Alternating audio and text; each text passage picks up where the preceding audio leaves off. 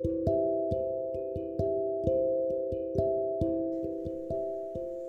っ、ー、と、ナインティナインのオールナイトニッポンで、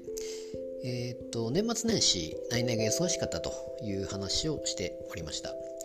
あの、爆笑ヒットパレードは、まあ、毎回、ここ数年ですか、まあ、私が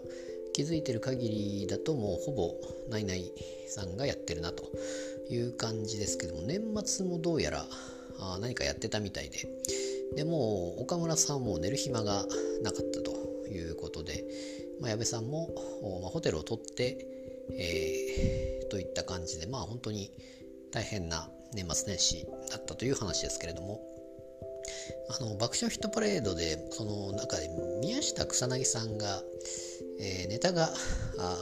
よくわからない感じになっていたという話をしておりまして。でまあ見てみたわけですけれども。あのー、まあ、確かにネタの途中で、え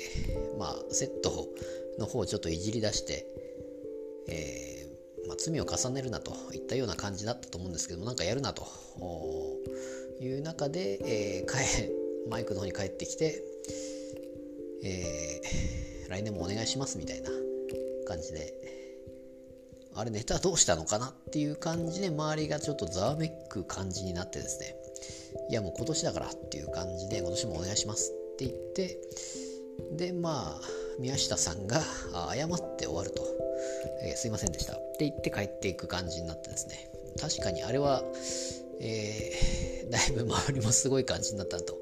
もう完全にネタが途中で終わってましたので、えー、あれはまあ確かに大変な感じだったと、まあ、ただ本当にあの去年のネタちょっと見たらですね結構面白い感じだったのでの宮下草薙さんあまり私は知らなくて、えー、ネタもあまり見てなかったんですけども、